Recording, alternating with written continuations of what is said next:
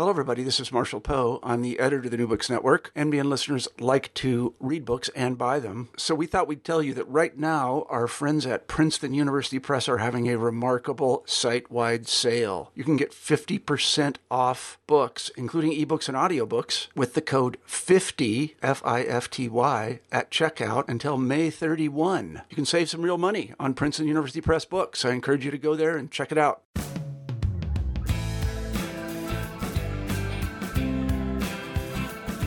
Welcome back to New Books in American Studies. I'm the co-host of the channel, Lilian Barger. Today my guest is Arlene Sanchez Walsh, Associate Professor of Religious Studies at Azusa Pacific University. Her book, Pentecostals in America, published by the Columbia University Press, is the topic of this show. Walsh offers us a critical look at the history, key figures, and ideas that made Pentecostalism unique and challenges the narrative gloss offered by its adherents and church historians. She surveys the often contentious history of the movement, innovators at odds with founding figures, practices of speaking in tongues, faith healing, and prophecy, and its attitude towards race, sex, and gender. The significant contributions of African Americans in, in the adoption of their religious expressions did not heal racial divisions. Walsh explores the innovative theologies and ministries of founders such as Aimee Semple McPherson and John Alexander Dowie. Seeing itself as the last great movement of God, Pentecostals rejected mainstream culture, yet found ways to accommodate modern media and produce stars such as Elvis Presley, Marvin Gaye, Joel Osteen, and Joyce Myers. In the process of continual reinvention, Pentecostalism built churches, institutions, and missionary efforts marked by its unique religiosity and continued to struggle with race, gender, and sexuality. Pentecostals in America can be best understood as a multifarious religious movement that has spread among diverse ethnic groups, made inroads into other Christian denominations, traveled to the far reaches of the globe, and its stories of divine intervention fire the religious imagination of many.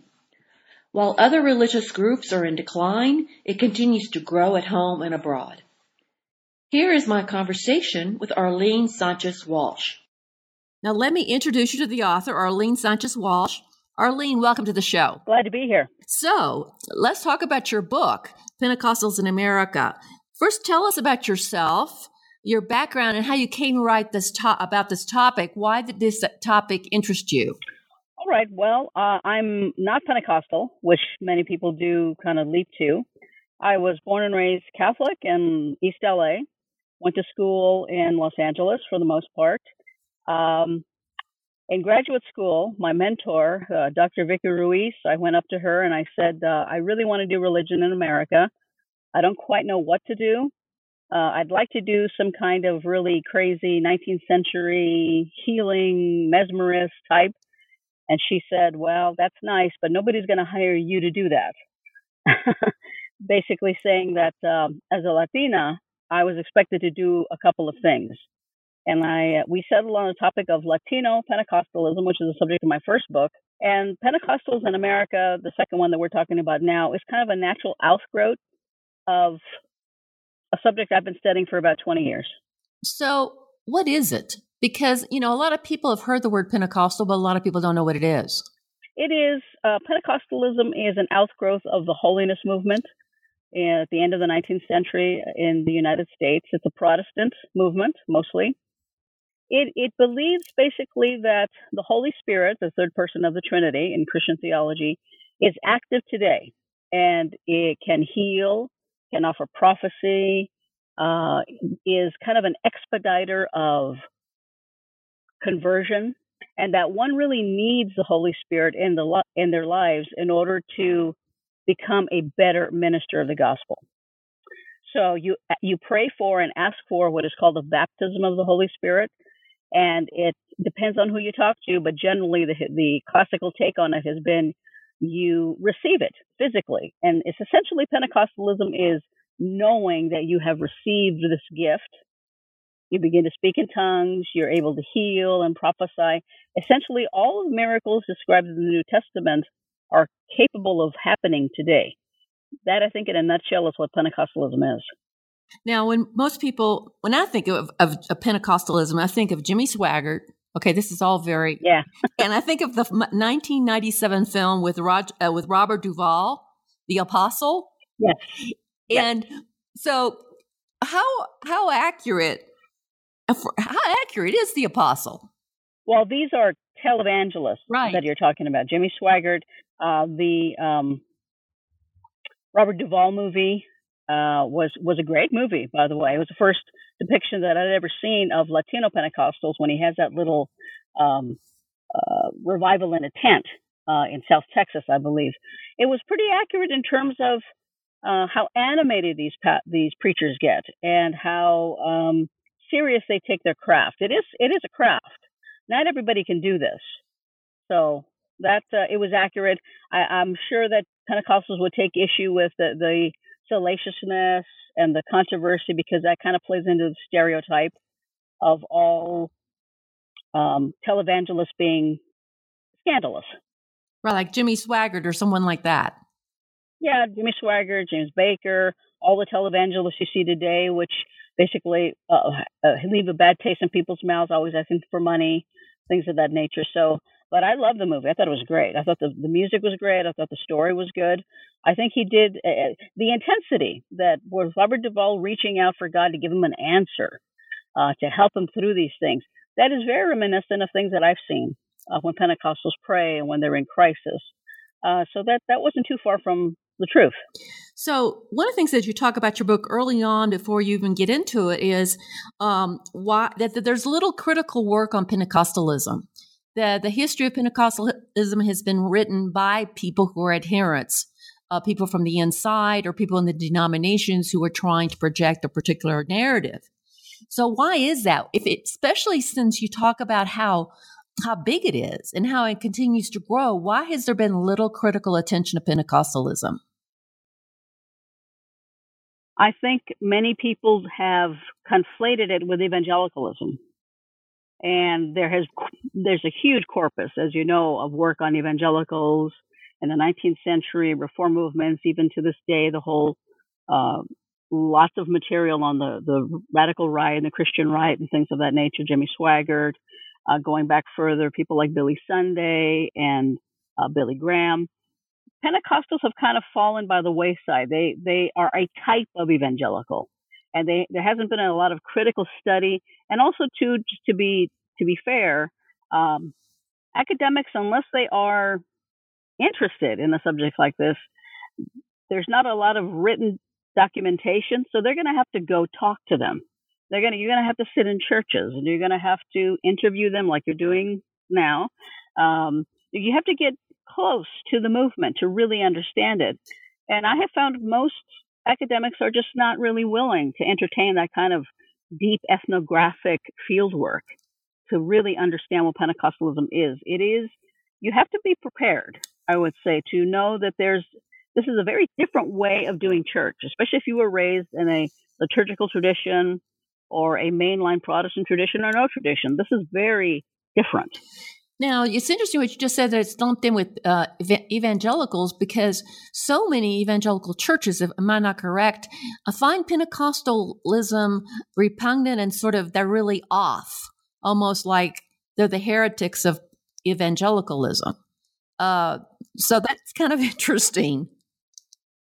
It is interesting. I, I want to say that it it has, I guess, flattened out to uh, to a, a, certain extent, but I still hear it among some of uh, people who I know uh, that Pentecostals are uh, irrational, that they don't stick to the Bible. This is really about the Bible.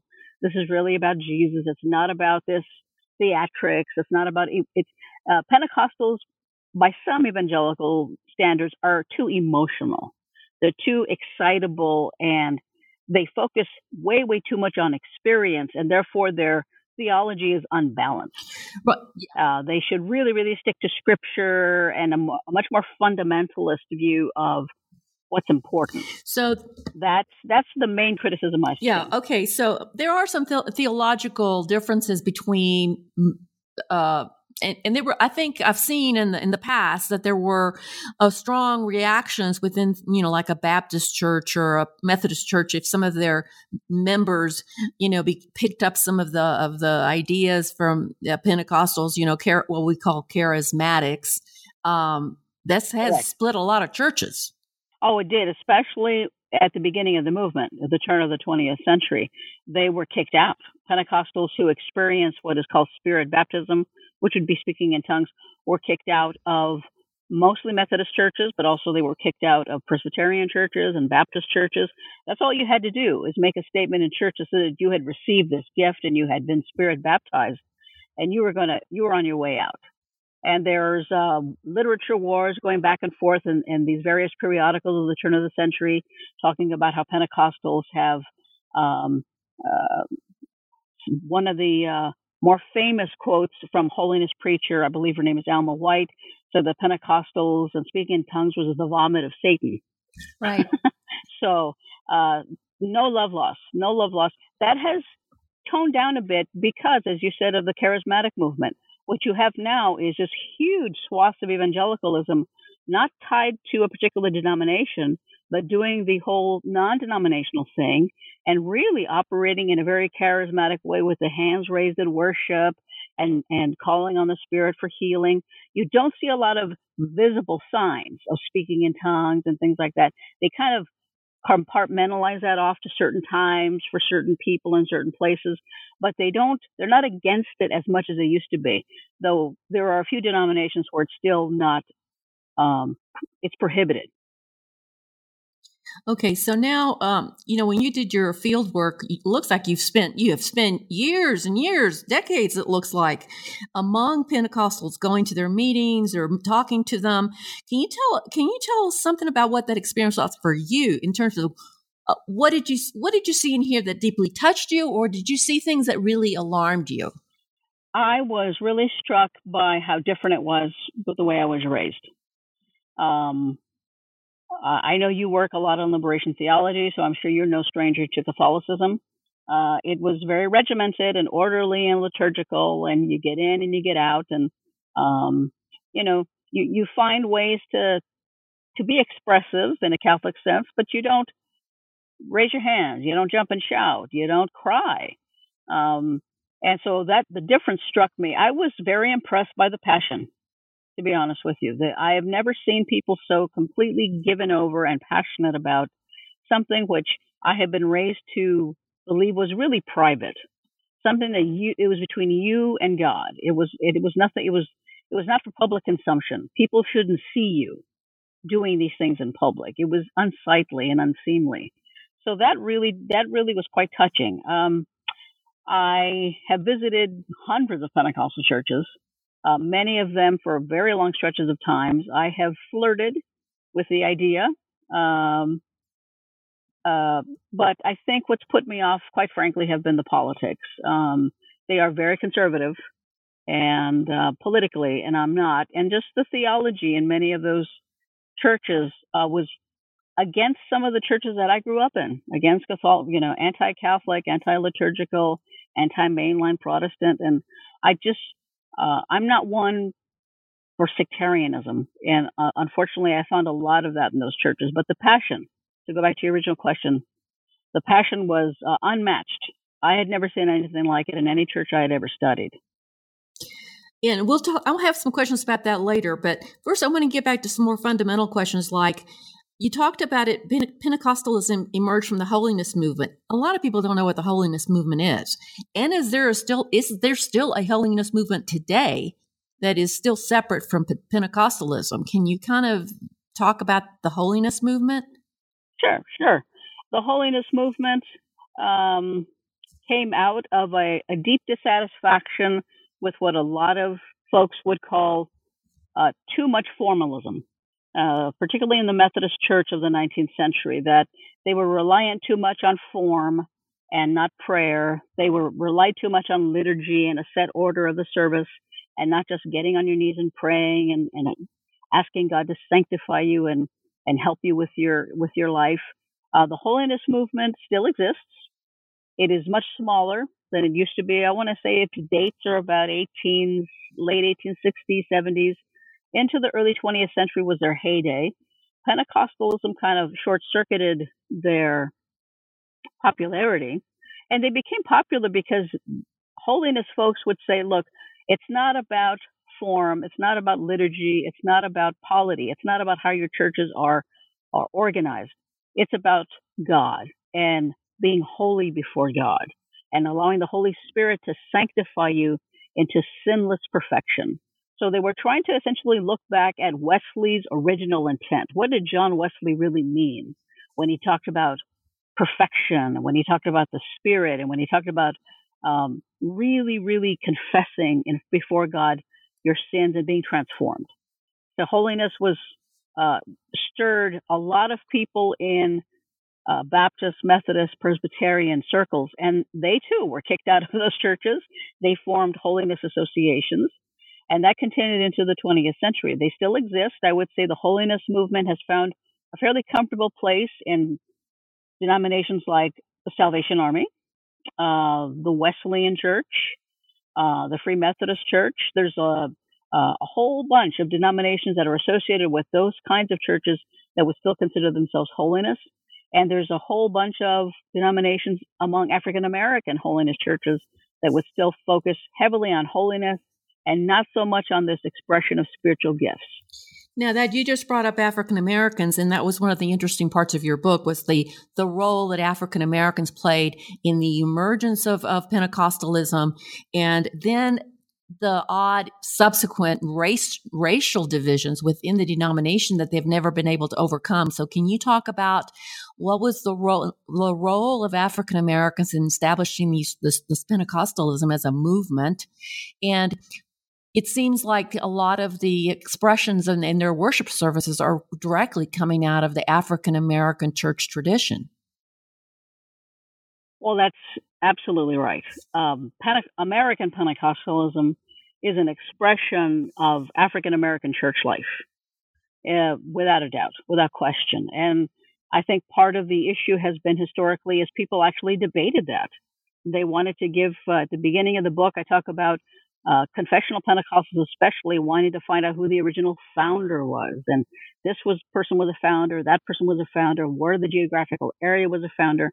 I mean, there have been countless debates about these issues where it's fairly clear, just looking at the animating factors of Pentecostalism, that it is an African American church tradition uh, founded in Los Angeles by William Seymour, uh, who came out of the Holiness Movement, who was originally baptized Catholic, if, I, if I'm not mistaken, who was originally from Louisiana, um, and the rhythms of Pentecostalism, the reliance of the Spirit, the music, um, the kind of quiet desperation and waiting on God to do something in your life.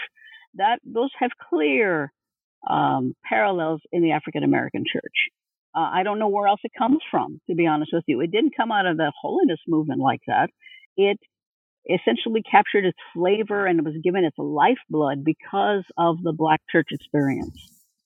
I want to um, clarify something that I was kind of wondering about. Pentecostalism um, is a denomination, or Pentecostalism is really a movement that has taken has uh, become part of many different denominations. In other words, if you, you do you have to see Pentecostal in the church name in order to know it's a Pentecostal church? No. Okay. So it is a movement. No, it's, it's the latter. It's a movement. Yeah. Okay. It's a broader movement than any particular denomination. Right. Okay. So, so we're talking about, when we're talking about uh, African Americans, uh, what is, uh, what was the, the, the, why did that, that, uh, that movement not able to bring black and white people together? Why is it is it a was it about politics of the nation? I think yes yes it was jim crow america. Uh, so they uh, the fear was if we integrate our churches if we give if white uh, pentecostal organizations denominations give black uh, ministers credentials they'll have a revolt on their hands. Uh, black ministers could not preach in the South. uh, in white churches. Um, it, it, became entangled in the the rate the very heightened racial politics of the moment, and it just couldn't overcome those politics. It, it they tried, they did for for little stretches of time, but it just it was impossible because very little, very few institutions in the United States were able to overcome Jim Crow.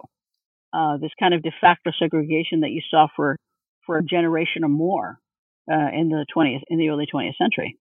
It's interesting though that when you talk about how they view the rest of the world, they they were sort of against the culture. They felt or they saw themselves as going against the culture. They were the last movement of God before the final judgment or whatever the final act is.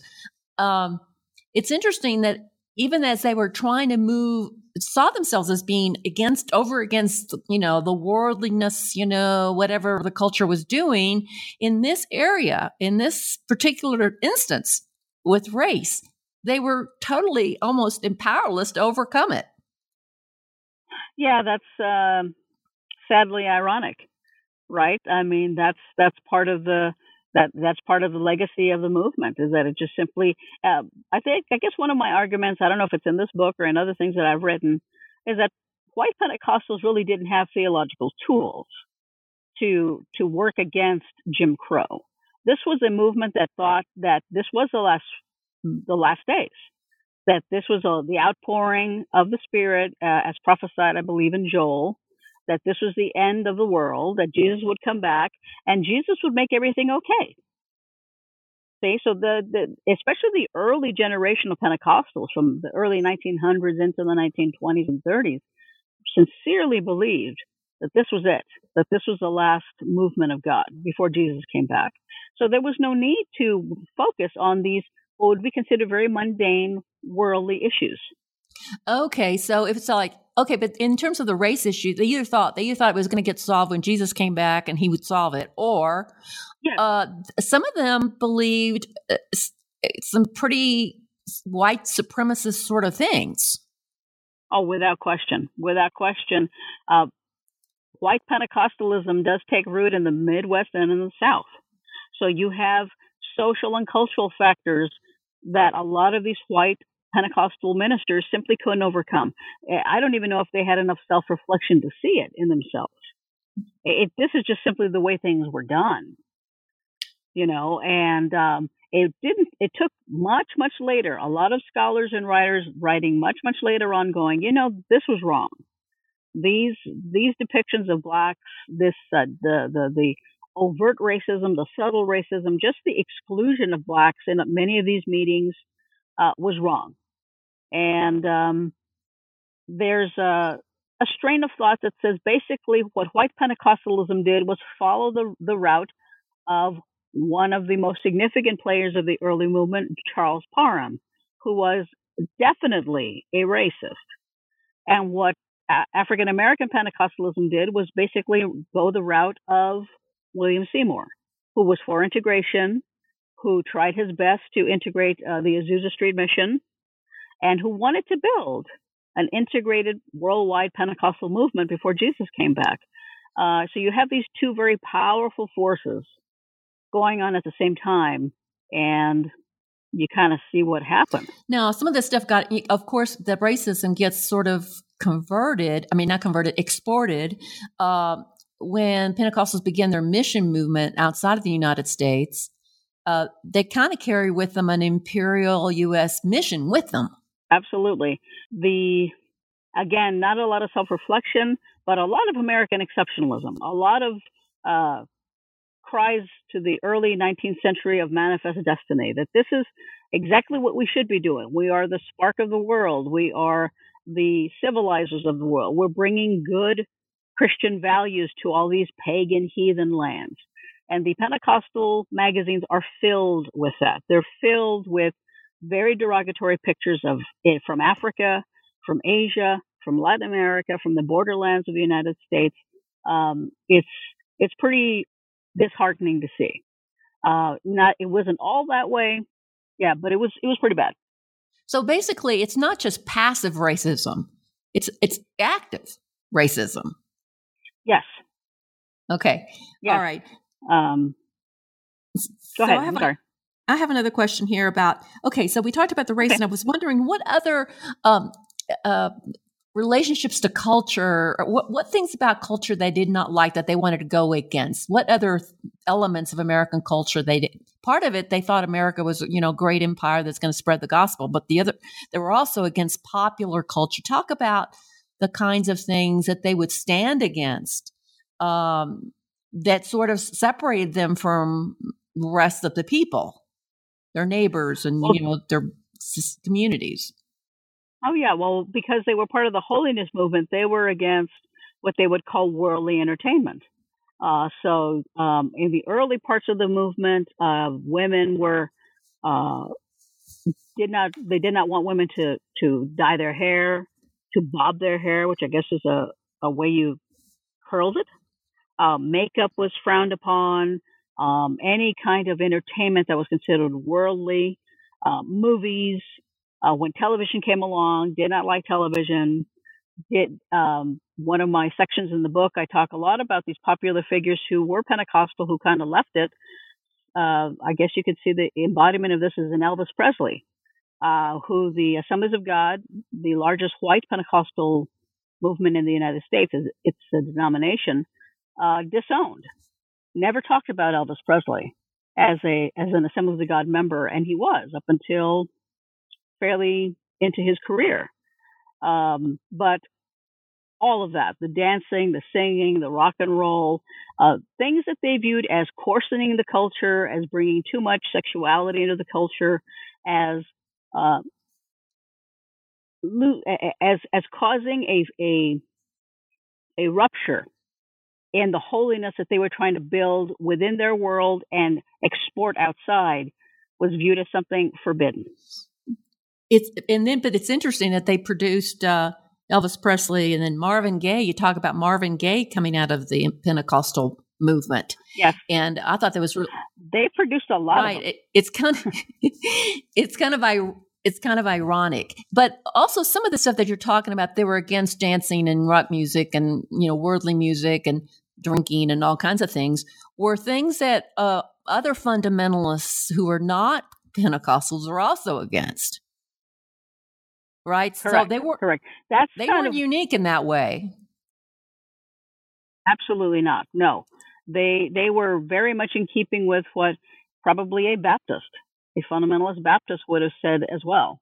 Um, I haven't seen those magazines, but I'm sure they're there, uh, forbidding their children to go to dancing to dances at school, um, watching what people wore, made sure that they had proper dresses on, um, not allowing women to wear pants, things of that nature. Yeah, so no, no, this doesn't make them different. This really puts them right along the, the line of a fundamentalist uh, desire to counteract the effects of a culture they view as being lost or has already been lost, and they are going to try and win it back. So the other issue that they had was uh, sex, gender. Uh, let's talk about marriage.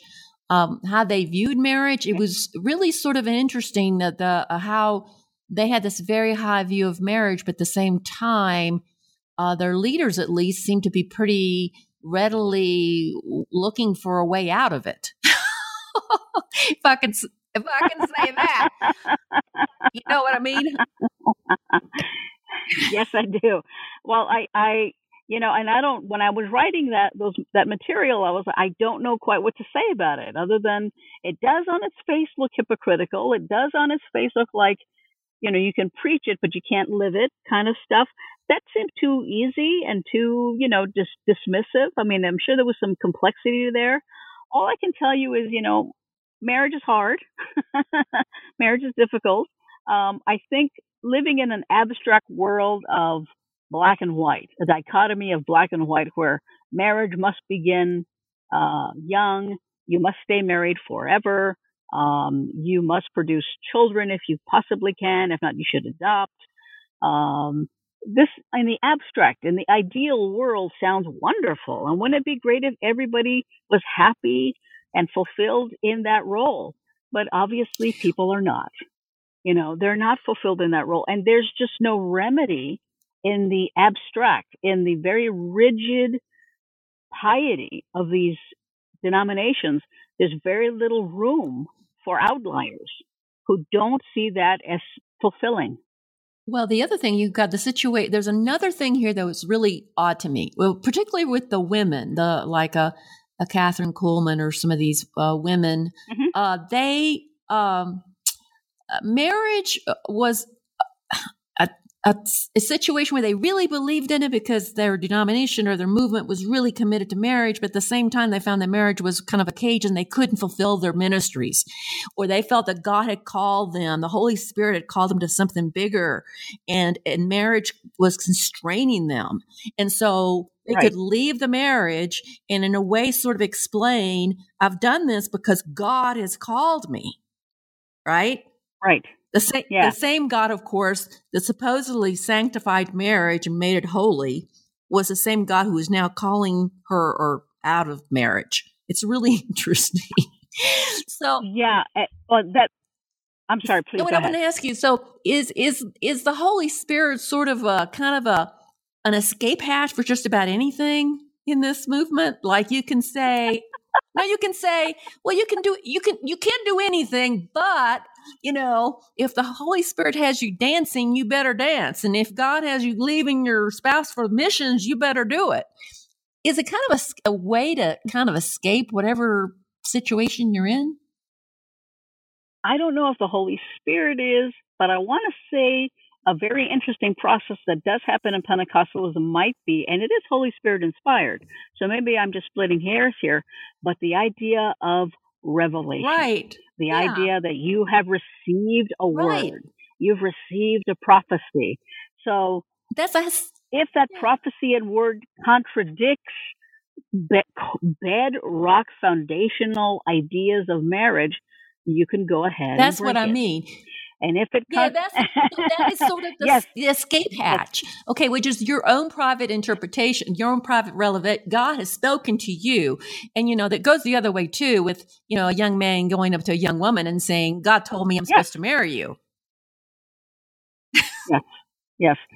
Um, the well, you have to think of what happens if they don't believe that. If they don't believe that, then they have to abandon the whole idea of revelation.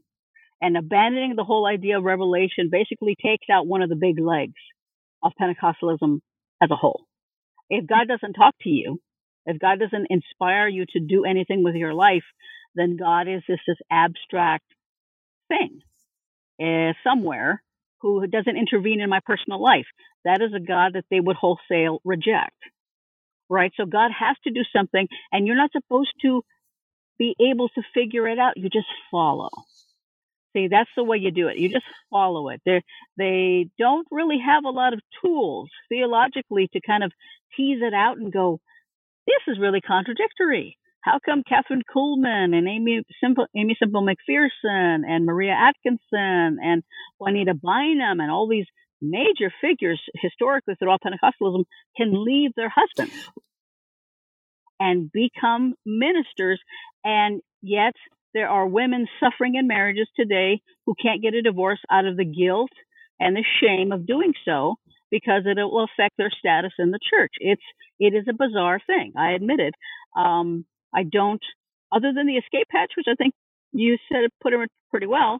The the the let's put it this way. I think the the consequences of not doing it are worse, which means that God doesn't talk at all.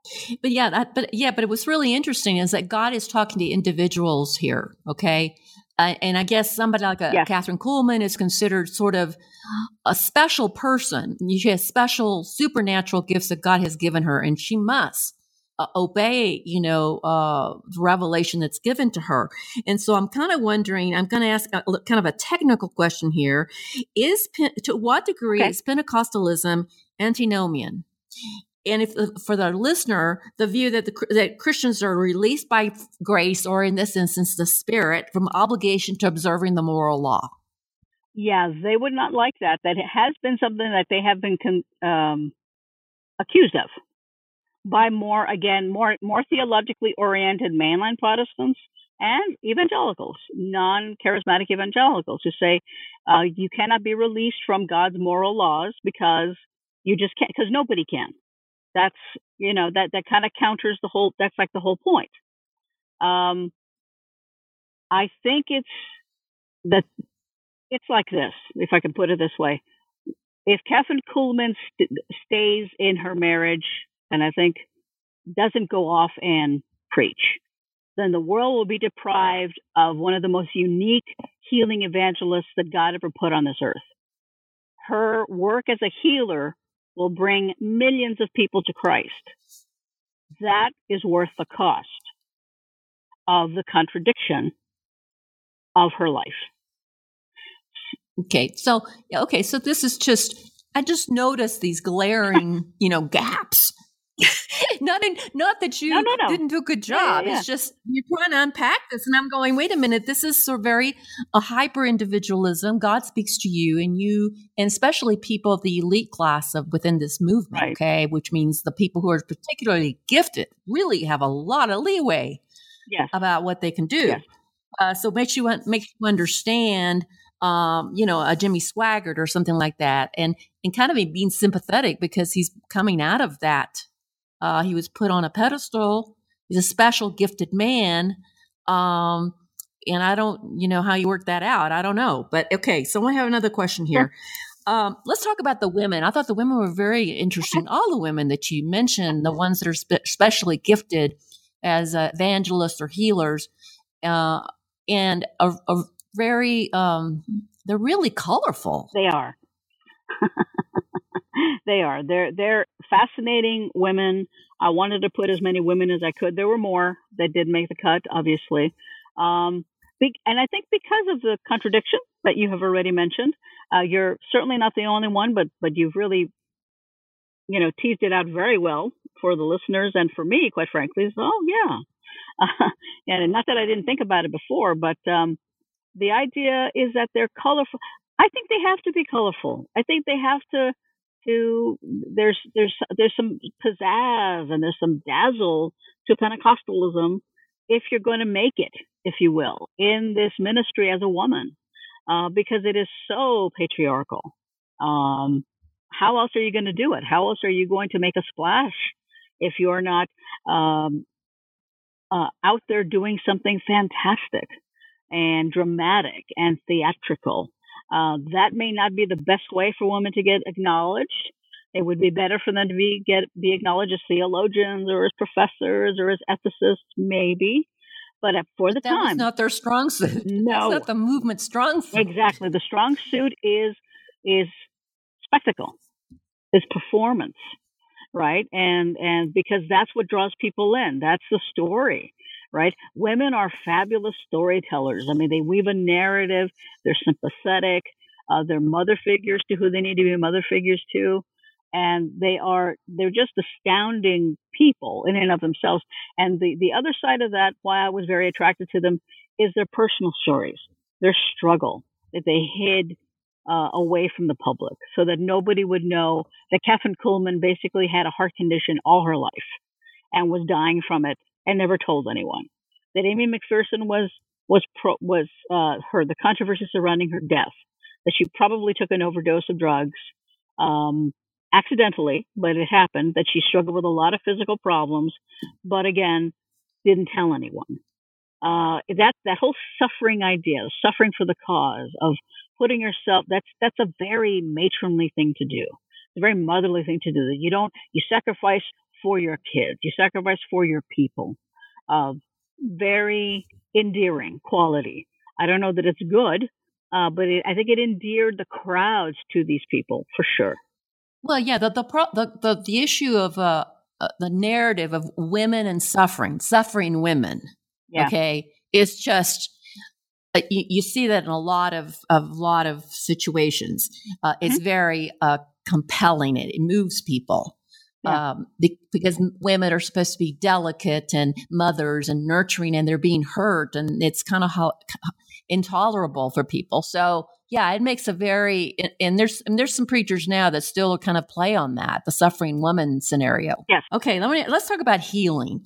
Now, it seemed to me from from from what you're talking here that healing was an sort of an aspiration that there were they really didn't seem to uh, require evidence of physical healing. It was more like um, maybe emotional healing, maybe a spiritual healing. How much of this healing uh, did they actually want uh, physical evidence of? And were there cases of real physical healing? Did you investigate that at all? They, by and large, are not interested in evidence, in kind of doing an empirical longitudinal study of uh, I'm going to pick a church. I'm going to pick a church and I'm going to look at uh, 10 people who were healed. I'll be back in five years and find out how it goes. And then I'm going to look at chronic illness, acute illness, you know, to, to yeah. you know, to really do a scientific work. Um, that would not interest them unless it gave them the result that they already wanted, um, which was these people were healed. I know God healed them. And what they do is they essentially draw on anecdotal evidence, not even of their own, usually of somebody, again, who they heard. They draw, they draw their evidence from narratives, from stories that they said, well, maybe it didn't work this time, but I can tell you in the church that I was in last time, my cousin said that somebody was healed from cancer. So I know God can do it. And that's uh-huh. that's enough for them. Right. Honestly, that's that's all they need. Now what happens is they move from physical healing, meaning the early Pentecostals stress physical healing. By the 40s, 50s, 60s, you start getting into emotional healing and the healing of memories and psychological yeah, healing. Yeah. And those are, yes, and those things are always possible. Those are always going to be happening. Uh, physical healing, maybe that's not God's time. That is always a default answer to why you didn't get physical healing because I'm sure that that is devastating to people who desperately need it when they when they walk away not changed, not healed. The answer to that is always it's not in God's timing yet. Just keep the faith, keep believing, and God. What about it. the? Or God has God has a better plan. What about the the idea that um, if you didn't get healed, your faith is not strong enough? Oh, that's been part of it as well, especially among kind of a subset of Pentecostals uh, I don't know how much you want to get into this, but a subset of Pentecostals called the Word of Faith, uh, who believe essentially once you speak something into existence, like you are now healed from your your backache, then God has already done it. And what you have to do is capture that positivity, keep it with you, and not let negative thoughts enter into it. And God is assured of doing it. All right. So the question is, what happens when it doesn't happen? if you're in one of those churches, you tend not to even tell anyone. You don't tell anyone that it hasn't happened because that releases negativity throughout the whole congregation. And you're not supposed to okay. do that. But that is a very small subset. By and large, it goes yeah. back to mm-hmm. what I just said. Uh, they have moved away from the idea of blaming, uh, blaming chronic illness on sin. Very, very few people will do that, unless with the caveat that that sinful behavior is something that politically, uh, well, for example, right. something like mm-hmm. AIDS. Um, they had no problem in blaming the uh, gay men, especially for AIDS, and so that they had brought that down themselves, that it was a plague, etc. But um, you know, does does divorce mean the same thing? Well, does divorce mean that you're bound to get some chronic illness? I've never heard of that. Well, now also that that's something that won't happen. Now, the other thing too is it's you know Pentecostalism, as you talk about in the end of, the, end of your book, is is growing. It, I mean, it just continues to grow and exploding all over the world. Is there is it yeah. seems to me that there's people are suffering so much emotional and mental tur- uh, turmoil today for a lot of reasons.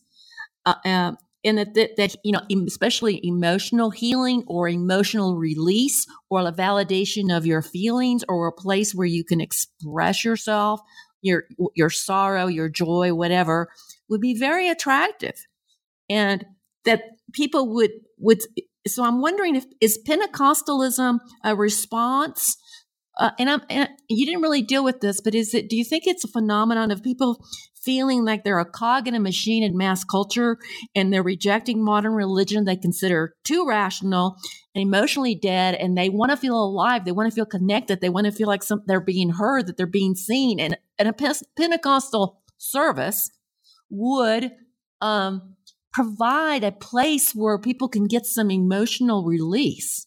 I don't have any doubt about that.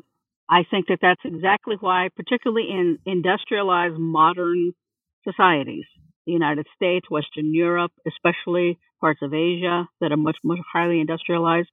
That's why Pentecostalism grows, is uh, it, because it's therapeutic. Right. Yes. It's therapeutic. Yeah.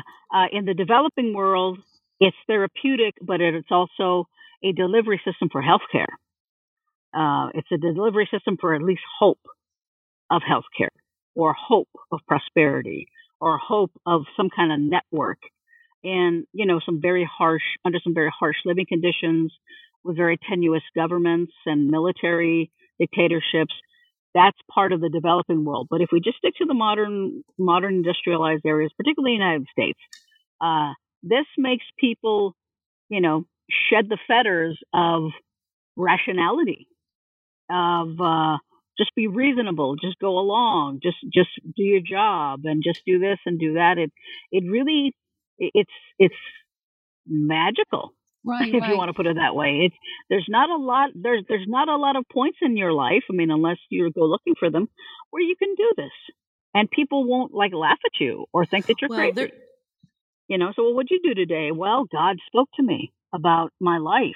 Oh i mean you, you wouldn't you wouldn't go to the market and hear people talk that way but you can go you can enter into any one of these services at any given time and that's exactly how you feel and that's how people react to you not as um, off kilter somehow. They react to you as wow god cares for you so much. He's giving you all this knowledge and he's leading you in a particular way. I i support you. I want to i want to help you keep leaning into god because he's going to do some great things for you. Right and it's very positive. It's a very positive affirming Well, part uh, one of the things that you talk about in your book is that uh, Pentecostals did build quite a few institutions, not only denominations but colleges and uh, Bible institutes, more like Bible institutes. And there's a yes. there's one. Uh, I just was talking to a friend. I was in California, and she was telling me hmm. about a particular Bible institute out there you know, it's not accredited, but, but young people are flocking to it from all over the world to go to this Bible Institute. And uh, it's, you know, it's of the Pentecostal strain sort of thing.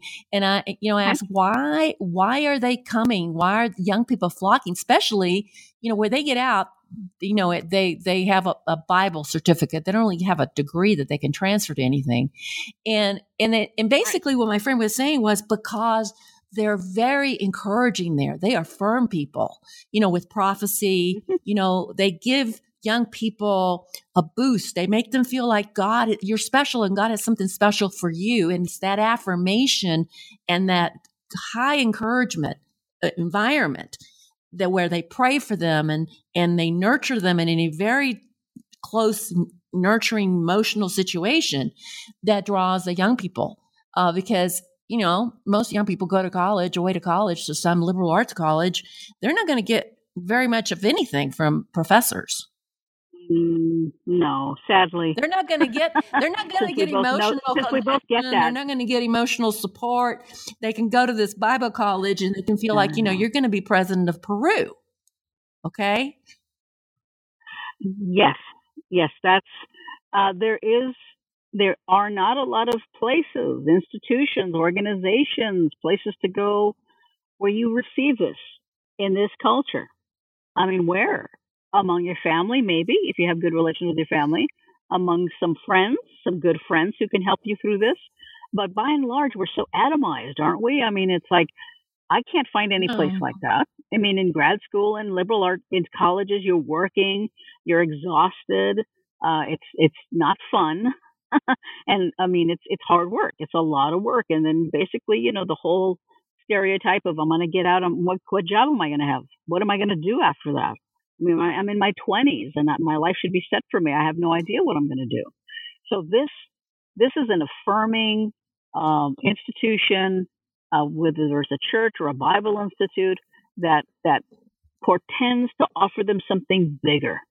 Everybody wants to be a part of something bigger and they believe it. They believe they're part of something bigger. I don't think they should be discouraged from that. My, I guess if I have a critique of that is that, you know, what if that big thing doesn't work out? I mean, where are you left with a Bible certificate? What are you yeah, going to yeah. do? if this doesn't work well, out, where's yeah, your plan B? Yeah, where's basically, if, you, if you tell someone, if someone is, is affirmed that they're going to be, you know, president of a country or something, you also have to tell them, you know what, it's going to be really hard getting there. you know, there's a, you, you know, because nothing, nothing like that comes easy. You're going to suffer a lot. And I think that that's one of the things about this particular situation that my friend was telling me about, that there's not a lot of discussion about the possibility of suffering that you're going to have to encounter in order to get to fulfill your call. Well, that's correct.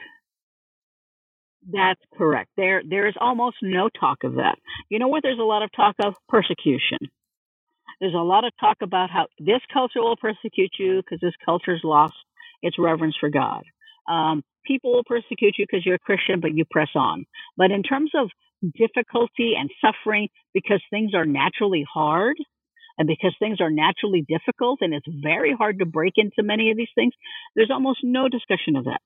Almost none. And that's, that I think builds up some very um, false ideas in people's minds that things are just going to come just easy, that I'm just going to pray, God's going to make a way, and it's going to happen. And why do they believe that? Because they have heard narratives and stories about how God just did just that right. to their friends right. or for their, their parents. And it keeps going on and on and on. So the, this, the power really is in these stories. That's why they become to believe. The power is not in empirical evidence. The power is in but I heard it from them and I trust them. They have some validity in my life and I'm going to do just what they did. A couple of things that come to mind that you don't talk about in your book, but the implications of this movement is, and I'm going to get to the, the current situation. Uh, How, how, how, it seems like this, this field, this uh, field of Pentecostalism and what comes out of it makes many people very, very ripe for a Donald Trump Okay, that's that's one aspect of it. The because he he he you know he's got a lot of features that I think would be very appealing. And second, uh, the other thing on the secular side, I don't know if you've ever watched Tony Robbins, the inspirational inspirational you know self help guy. If uh, there, yes. uh, anyway, yes. if you watch him, there was a video. There's a whole series about him. He I watched that uh, documentary on him, and he reminded me of a Pentecostal preacher and how he handled the crowd, hmm. how the crowd responded to him, the physicality, the emotion, all the stuff. And uh, I'm just, it seems yeah. like there's something in our in our culture. Maybe it's the opposite of we have all these pinned up, you know, anxieties, and there's just people who come along whether it's Pentecostalism or Tony Robbins or Donald Trump, and sort of unleashes all this these feelings because we don't know what, what to do with them. Yes, yes. Yeah, it's right. it's the charismatic yes, personality, right? It's the it's it's the Weberian uh, charismatic personality. It's it's that one person, very uniquely, because most of us don't have that. You know, who who can marshal a force of people to believe things, to do things, uh, almost at will.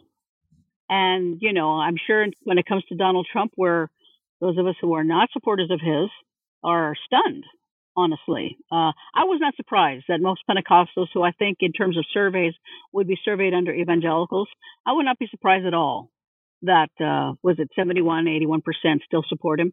That, that didn't surprise me at all because the what I think what we're talking about here is the the love of an authoritarian leader, of an authoritarian charismatic personality. And basically, I wrote a little bit about this, not in the book, but in other places. Uh, what Donald Trump is for Pentecostals is he is the preacher that succeeds.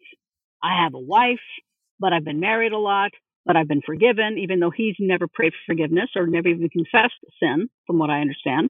Well, also there was the whole the whole thing of his uh, there was something early in his presidency where i don't know if it was pat robertson or somebody who said that he is anointed by god okay exactly He's, yeah this yeah. is a Yes. That whole thing. Yeah, yeah, and, and you get but you get leaders in the Pentecostal movement like Pat Robertson and others who vet for him, who vouch for him and say, "Look, I know, put all that aside. He's like David. He's a sinner, but he's been redeemed. He's going to help us. Let's let it go." And they let it go. Why did they let it go? Well, why did they let it go with Aimee McPherson? Why did they let it go with uh, Right. uh-huh. with any of these other people? I mean, you put your finger on it. It's like there's just so many escape hatches, right? There's just so many theological, um, you know, gaps. Loopholes. Loopholes. There's a lot of loopholes, right? And and Donald Trump is the is the epitome of the exploiter of loopholes. That's Okay. true. And so and so this is just one more thing. This is just he's rich. Uh, he's he loves the country uh, ostensibly. We're not really sure. He's blessed because richness equals blessing.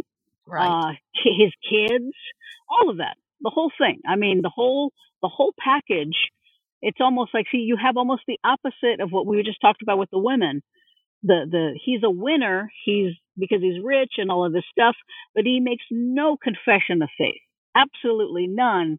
But yet we somehow know that God's anointed him, but we have no evidence of that at all. right. Or, whereas with Kathryn Kuhlman, you had scads of evidence. Her preaching, her teaching, her praying, at least right. you knew right. that there was something real about her confession, whether or not her private life was messy, and it probably was, you know. but we have we have nothing of that with Donald Trump, and yet his people vouch for him. Pentecostal leaders vouch for him. Um, because they, they want to secure particular political goods out of him Right. No. and they have so far, and they have, and they'll, and they'll never leave his side. I don't think there's anything he can do, nothing, short of uh, prob. No, I'm trying to think. You know, I don't think there's anything. I, I really don't. I mean, we'll find out in a few days, right? If there's uh, even a little regret among evangelicals or Pentecostals for, for for supporting him, but I don't know. Tony Robbins is a different case. Tony Robbins is part of. I think Pentecostals would view him as new age oh, I know they would, kind of you, scary, kind of yeah, spooky. yeah, but you, but I totally see the the whole thing. He's he's therapeutic and he's charismatic and he he he knows how to move you from place to place and he, he they're just people who are very good Right. at that. They're the charismatic personality. But once Tony Robbins is gone, uh, according to to the the theory, right? There's got to be somebody in place to take that place. Otherwise, those people Right. scatter. They leave, right? There, there's only just one. There's only one charismatic leader at a time right? And so Donald Trump is a charismatic political leader for now. Tony Robbins might be for his right. his group and his his de- his demographic for now, um, but that's why Pentecostals, uh, men particularly who are usually pastors, secure the position for their sons Ah. after, Oh, so that this charismatic line can continue. right. It's almost like it's genetic. Yes, exactly. Okay, so uh, Arlene, uh, I want to ask you a final question. Uh, how do you hope your your book will be used? I think it's a real primer. I think it's a great primer for people who don't know anything about Pentecostalism to get sort of you know ramped up. Um, and I also, Great, yeah, and I also think there's a lot of opportunities for further research in this. Tons. that was the whole point. That was the whole point. It was a synthetic work. It, it's a textbook, Yeah. you know, so it's um it's meant for that. You know, it's not meant to really break a lot of new ground and stuff. It's it's like primer. It's done in a very different way. It's thematic. It's not timeline. Um, I want it to be used that way. I want I want researchers and scholars, American religious scholars of all kinds, theologians, uh, to run with it and and write about that. Write about the theological gaps write about the race issues, write about the ethnicity issues, write about women. Oh, the women. Please, you know, somebody write about. Yes, exactly. I mean, I, I I I wrote a book similar to this about 12 years ago on Latino Pentecostals. I thought it was just going to lead to a flood of the market of a lot of new research, and it has. There's been some good stuff that's come out, but it's come out less than I would want. I wanted more and more uh, because I, I care deeply about my field. I care deeply about American religious history. I'm really hoping that this spurs a lot of people, even if it's to say, you know what, she's wrong. you know what, there's just more to it, and I think she really did a superficial treatment. Fantastic. Great. Okay. You know what? You need to run with that, though. Run with it. Tell me that I'm wrong about Kuhlman. Tell me that I'm wrong about Sly Stone. And tell me that I'm wrong about Elvis Presley, whatever, right? But I want people to explore those avenues because Pentecostalism is so rich. Oh, It is yes, it's so just, interesting it's fascinating. that that you know, and I think it tells us it, and the material is there. And it tells us a It's- lot. The stuff is there. And it tells us a lot about America and about our culture. It's more than just Pentecostalism. Um, it tells us a lot about where our hurts are. I couldn't agree with you more. I couldn't agree with you more. And and it tells you how how normal it is, right? I mean, for 20 plus years I've been in Pentecostal churches where they tell me how extraordinary they are, how different they are, how blessed by God they are. And and you know what? And they don't they're not doing it in bragging right. They're doing it out of this real deep deep seated belief that they believe God has blessed them. And then you go out into the into the rest of American culture and go, "Wow, it's just like this." Right. right? I mean, they are they are they are how ordinary these folks are. They just need and want and desire someone to listen to them, Well, our, right? So somewhere to somewhere to be liked and loved and and accepted. And they happen to have found it in these churches. Arlene, you have been very generous with your time. Thank you so much. Yeah. Thank you. And thank you to our listeners to tuning in to another edition of New Books in American Study. This is your host, Lilian Barger.